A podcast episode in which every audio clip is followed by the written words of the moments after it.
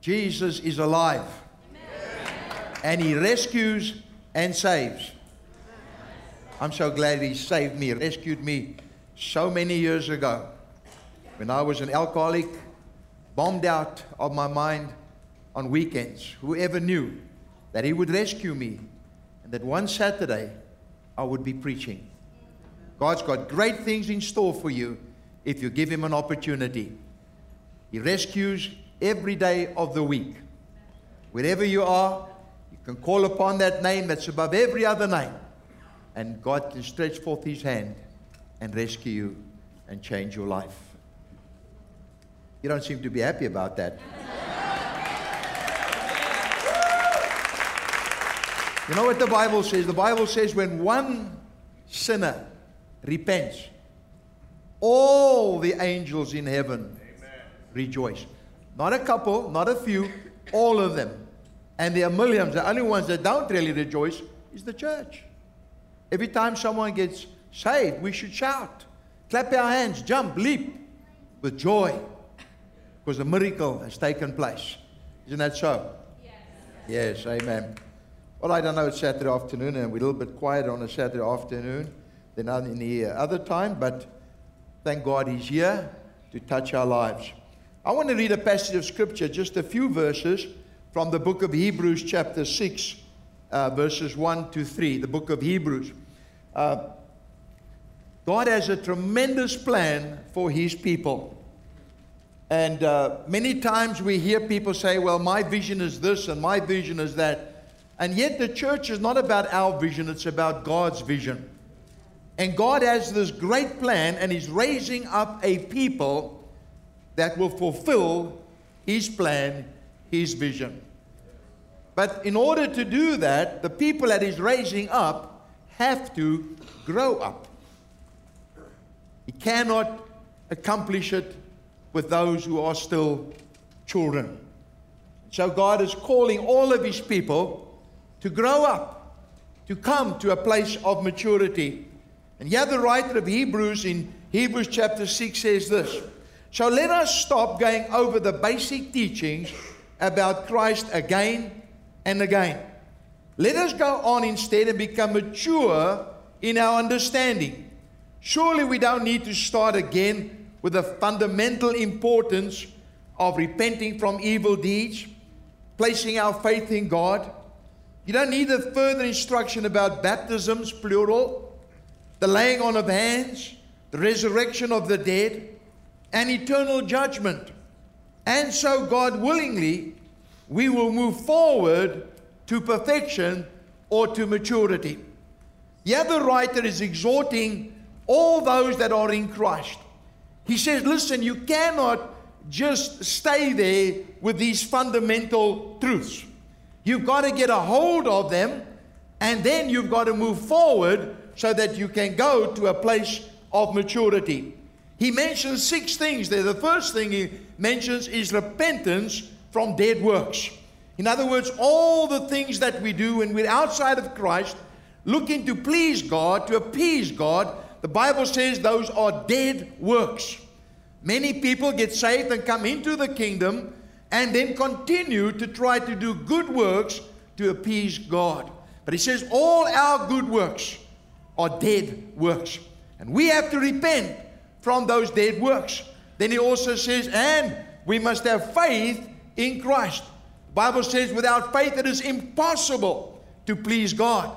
For those that come to him must believe that he is, and that he's a rewarder of them that diligently seek him. Now, he, the very first two principles he lays out is repentance and faith. And they always go together because in Acts chapter 20, Paul is writing to the Ephesian church and he says, I have not shunned to declare unto you the whole counsel of God repentance towards God and faith in the Lord Jesus Christ. So we have to repent from our sins. At the same time, we must develop faith to move forward in the purposes of God. We must trust God in every situation. He says then the baptisms, plural. There's the baptism when we baptize into the body of Christ. We are baptized in the Holy Spirit. We are baptized in water. And he also speaks about the element of the baptism of suffering, where we as Christians identify with the sufferings of the Lord Jesus Christ. Then he speaks about the laying on of hands, the resurrection of the dead, eternal judgment. He says you've got to get a hold of these things. But you cannot stay there year in and year out. You need to move forward now. You need to grow up so that God's plan and God's purpose can be fulfilled in your life. Just a while ago, someone said the church is five, five miles wide and two inches deep. Then somebody responded and wrote a book and wrote a book about, and they called it Deep and Wide. And so many, many are beginning to realize that it is not a shallow church that is going to accomplish the purposes of God, but men and women who are willing to grow and develop and get to a place of maturity. Now, maturity does not come because of age. There, are a lot of people that are sitting in a church for years, and they think because they've been sitting there for years, they are automatically have become mature. Well, it's not like wine and cheese. Wine and cheese becomes mature through old age, but not those in the kingdom of God. There are old people today who are uh, very immature, and there are young people who are very mature. So age has nothing to do with it. You see, maturity only comes through obedience. Obedience to the Word of God. Not only obedience, but when we hear the Word of God, we begin to apply it to our lives. So we're not just hearers, but we're also doers of the Word of God. The problem with us, many, many times, we hear a message and we like it. And then we leave, we say, that was a great, great message. But we have no plans to put that into practice in our lives. And James says, when you do that, when you just hear and say, Oh, it was a great message, it was a wonderful message, I was blessed, but you have no intention of applying it to your life, he says you are deceiving yourself. And so there is deception in the church, and we deceive ourselves. When God speaks to us and the Word of God goes forth and we hear it and we know it is the voice of God, but we don't take that Word and apply it to our lives so we can grow to maturity, He says we're living in deception. And so, maturity and growth in the Lord is only going to come through obedience to the Word of God and through application of the Word that we have received. I'm sure that most of you tonight would like to mature and grow in the grace and the knowledge of the Lord Jesus Christ. That's the instruction of the Bible. Grow in the grace and the knowledge of the Lord Jesus Christ.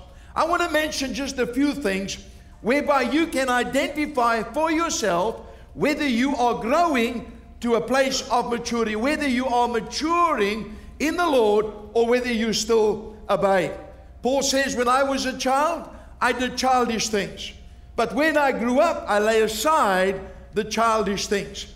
Many, many times churches are preoccupied uh, catering to the babies, big babies who don't grow up.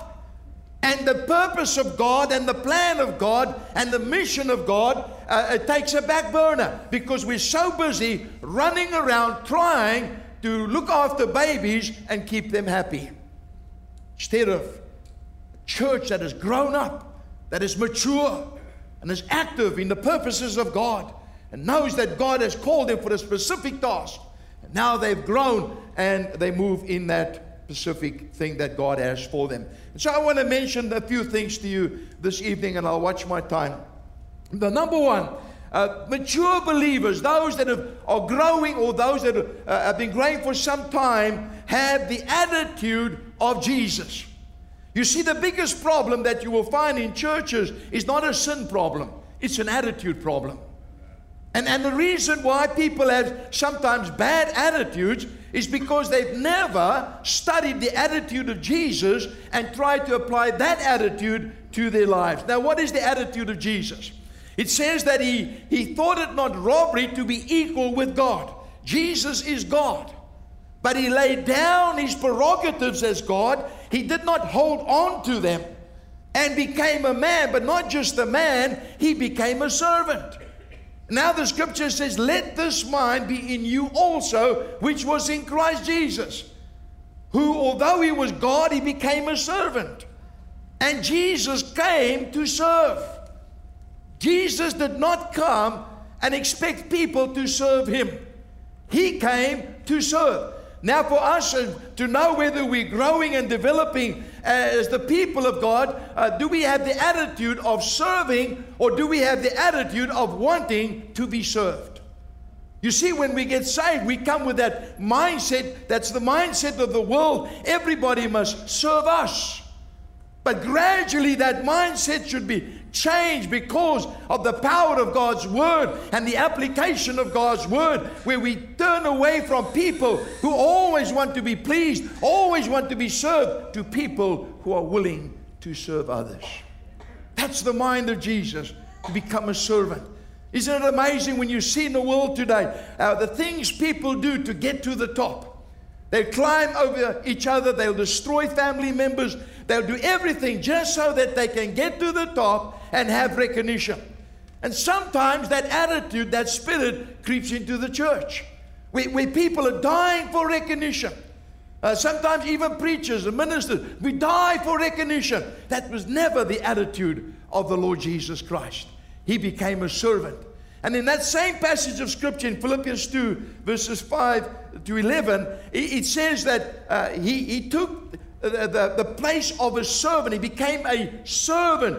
And it says, because of that, God has highly exalted him and given him a name that's above every other name. That every knee in heaven, on earth, and under the earth shall bow at the name of Jesus. Why did God give him such a great name? because he humbled himself even unto the death of the cross.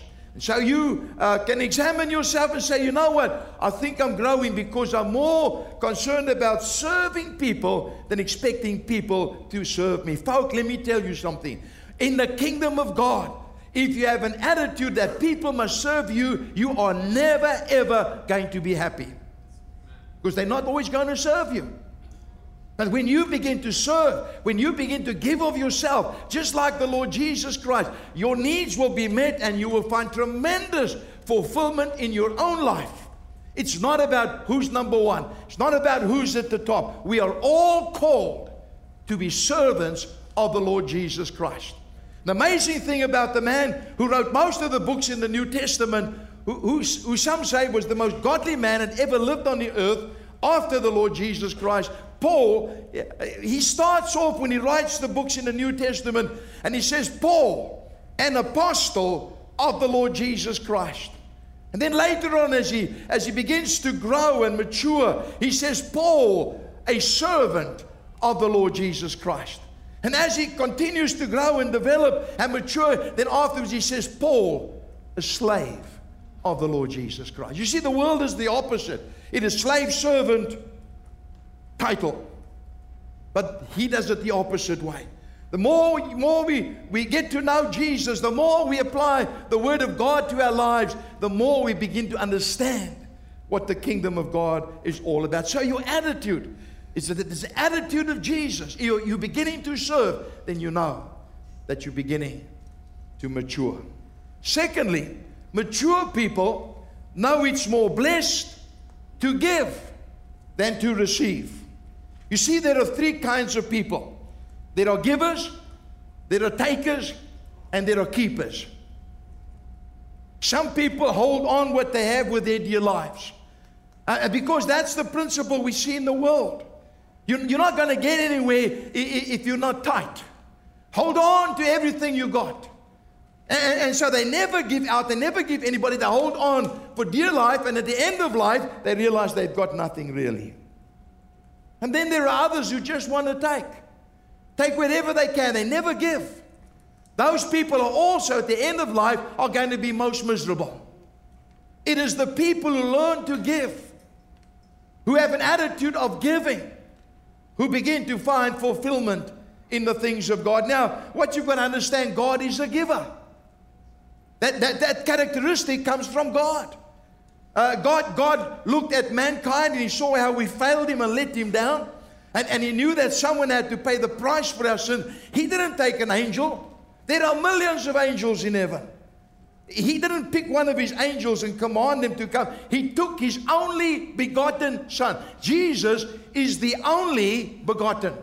No one, no one else has ever been begotten, only Jesus. He took his very best, the Lord Jesus Christ, and gave him. For God so loved the world that he gave his only begotten Son, that whosoever believeth in him should not perish, but have everlasting life. So the principle, the attitude of giving comes from God. And what does it say about Jesus?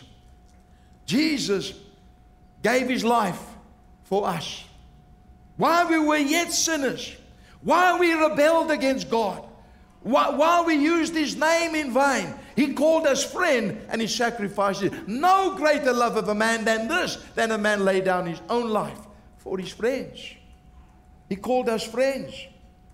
You know, the amazing thing is when Jesus comes back again, uh, he's going to come to Jerusalem. And, and when he returns, the, the Jews will see him.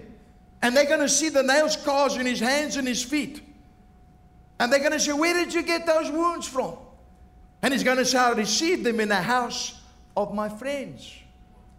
You see, Jesus came as a friend to the Jews, but they despised and rejected him and were responsible for his crucifixion. And yet he calls them friend. That's love. God is a giver. And so, folk, would, if, if you're a keeper, ask God to set you free so that you can become a giver.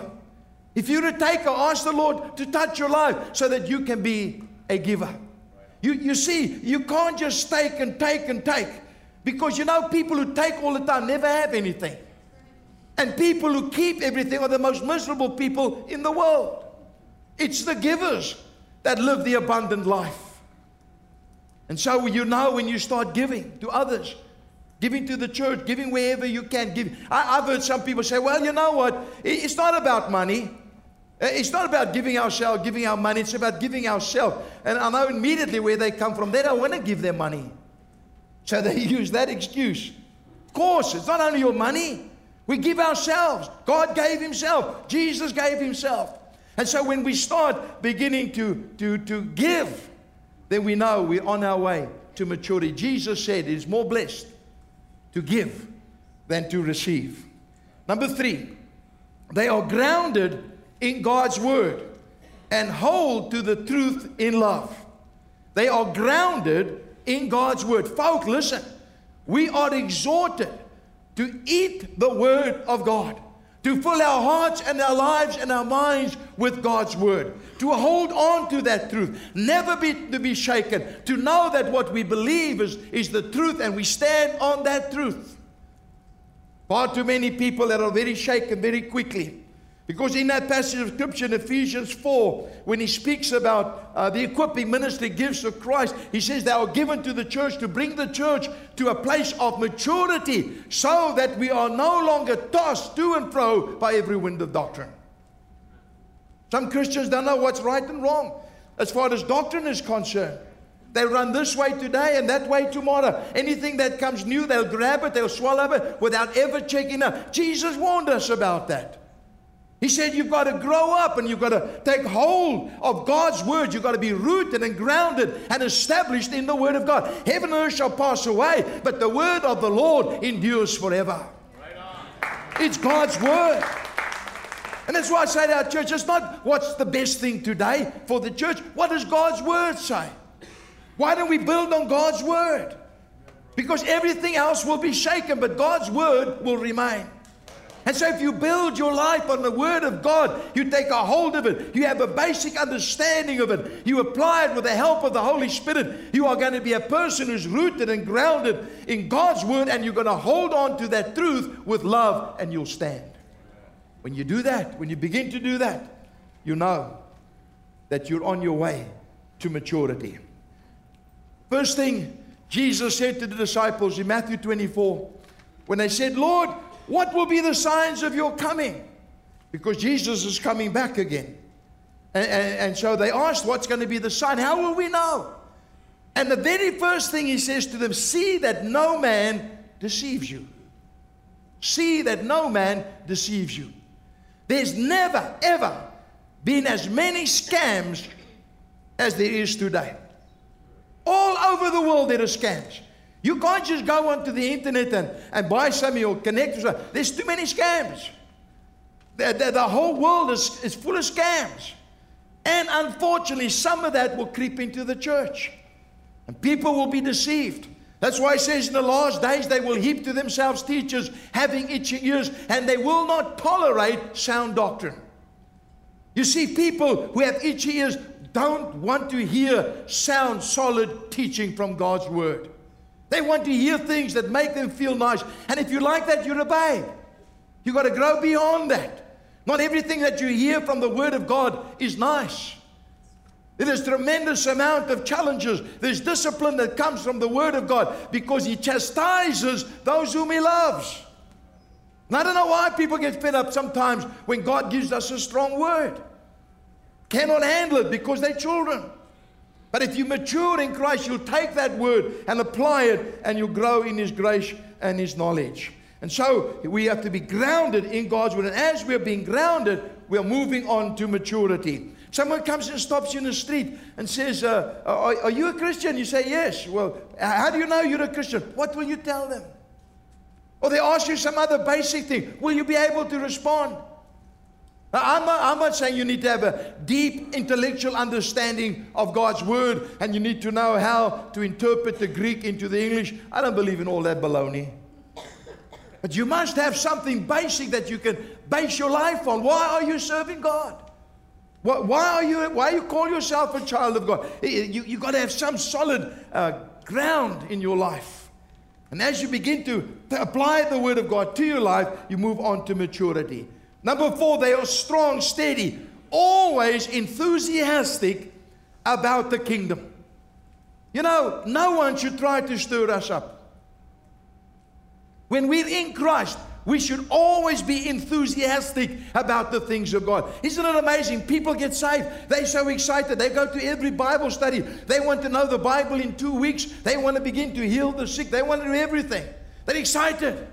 And then as time goes on, the excitement goes.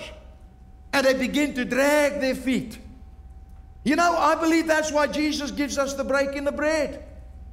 Because we, we get accustomed, we get familiar with, with, with spirituality, with the things we do and the things we go through, so we grow cold. Well, you know, I've been a Christian for 30 years. I'm not expected to do that anymore. I'm not expected to attend so many services. We have that attitude, but the table always reminds us that we're saved by grace and grace alone. It's not our own strength and our own wisdom that will see us through. Doesn't matter how long you've been on the road, you need God every day. And even more now we see the things that are happening in the world. And so, folk, we, we must, must never lose that enthusiasm. Church must be an exciting experience. Why? Because we've come together and God is going to speak to us. We get more excited about who's the preacher. So? That, I mean, that's a fact. I had to learn that after many, many years. It's not right. We listen to God. The speaker is only a vessel through whom God speaks. Amen? What an exciting thing to know that I'm going to a gathering on Saturday afternoon. I'm going to sit with other people like minded and I'm going to hear God speak to me. You know what people do? They sit and they hear a whole message like this, and then they walk in and they say, No, I've never heard God speak to me. And wonder where they've been all the time. You, you see, they're waiting for that voice when they walk down the road. Hello, Joe. This is God. How you doing today? And if they don't get that, they say God never speaks to them. He speaks to us primarily through His Word. And the safest way that God speaks to you is through His Word. You can trust His Word, you cannot trust man. I can come and say, Listen, God told me to tell you this, and what I'm telling you does not line up with the Word of God at all. God's Word is true. That's why He says, Let God be true and every man a liar. Right Amen? So we're enthusiastic. We're strong and we're steady. We're able to stand. Folks, things are going to come against you when you come to Christ. Some people say, Oh, life has been so tough, it's been so hard. And they say, Well, come to Jesus, everything's going to work out. Listen, it's going to get worse. Ella's going to be mad that you've changed sides. But listen, you're not alone. That's the main thing. You know, before Christ, when you're in a, in a, in a predicament, in a calamity, you find yourself standing alone. But when you're in Jesus, He said, I'll never leave you nor forsake you. He says, I have you the palm of my hand, and no man shall pluck you out. The Bible says, if God is for us, who could be against us? He says, when we walk through the fire, we will not burn. When we walk through the water, we will not drown. Behold the salvation of our God. What a wonderful promise. Stand. Be enthusiastic about the things of God. I often wish that I really could really dance. Man, I tell you what, when the worship begins, I'll go like a Bowie. But I can't dance, so, you know, it's better for me to stand still where I am. Enthusiastic, it's exciting. God's doing exciting things. Yes, it, it, there's a lot of issues, but that's part of it. That's part of the excitement, you know. So when you begin, you, you remain enthusiastic. You know, I've been doing I've been doing this for a long time. I've been saved for 44 years. I was a drunkard, an alcoholic. I got saved when I was 25. And, and, and I pray that my health will stay good and, and that I will stay excited. I love to preach the word. I, you know, I've tried so many times just to be Mr. Nice Guy. Just get up and speak nice. I can do it. but there's a fire that burns in my heart. And, and the fire that burns is because of the Word of God. I know, I know, I know what God's Word can accomplish. I know that if you're here today and your life is a disaster, the very words that I speak, the Word of the Lord, is able to transform you, able to renew you, able to set you free, and able to make you a new person. Know it. How can I not be excited about it? How many times have we seen people who we think are absolute disasters? There's no hope for them. They said that about me. My own family said that. Never with God. We say, oh, there's no hope. And all of a sudden we see. You know, you know, at our church on Wednesday nights, whatever, whatever service it is, if I see anybody I don't know, I'll make an appeal. yes. I don't, I don't even have to preach them. I just make an appeal because I know God's going to touch their lives. Give everybody an opportunity, okay? So be enthusiastic about the kingdom of God. Number five, last one. I got more, but I'll stop there. They recognize the difference between right and wrong. He says in Hebrews 5:14 uh, that solid food is for the mature, those who've had their senses trained to recognize the difference between right and wrong and to do what's right. What is scripture? You, you, you begin to mature when you know what's right and what's wrong, and you do what's right. You see, a lot of people, some stuff is so blatant, you know what's right and what's wrong, but you don't do what's right. Poke in every matter. My wife and I were just speaking about it today. We've had some tremendous challenges in our lives, many, many, many times. And it's always space to be honest and truthful and do what's right. No matter how bad it looks at that moment, no matter how overwhelmed you feel at that moment, that you feel you just got to wangle yourself out of this thing, do what's right. And God will look after you. Can I do one more? Number, I'll do number 14. I'll skip a little bit. The greatest desire of a mature Christian is to know Christ, to know Jesus. Paul says, that I may know him in the power of his resurrection, the fellowship of his suffering. He says, I count all this knowledge and all this heritage and all my accomplishments as done, that I may know him whom to know is eternal life. Mature Christians realize that the most important thing in life is to know Jesus. Not about him, to know him in an intimate way uh, before you even come to gathering, to know that you've spoken to Him, to know that He's already touched your life, to have that close relationship with Him, no matter where you are, what's going on. You can talk to Him because He's a friend that sticketh closer than a brother. That I may know Him, Paul says.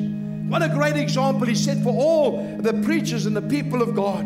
That the most important thing in life is not to accomplish great things and build great churches and make a great name for yourself, but to know Jesus Christ The power of his resurrection, the fellowship of his suffering. Listen, this resurrected, powerful Christ who's able to change and transform was also the suffering Christ. Isaiah 53 was wounded for our transgressions, bruised for our iniquities. Chastisement of peace was upon by stripes we are healed. The suffering Christ became the victorious Christ. So when I suffer as a Christian, I'm identifying with the sufferings of Jesus. But I also flow in the power of Jesus. Amen. God bless you. Check us up and trust that you'll see that you'll mature.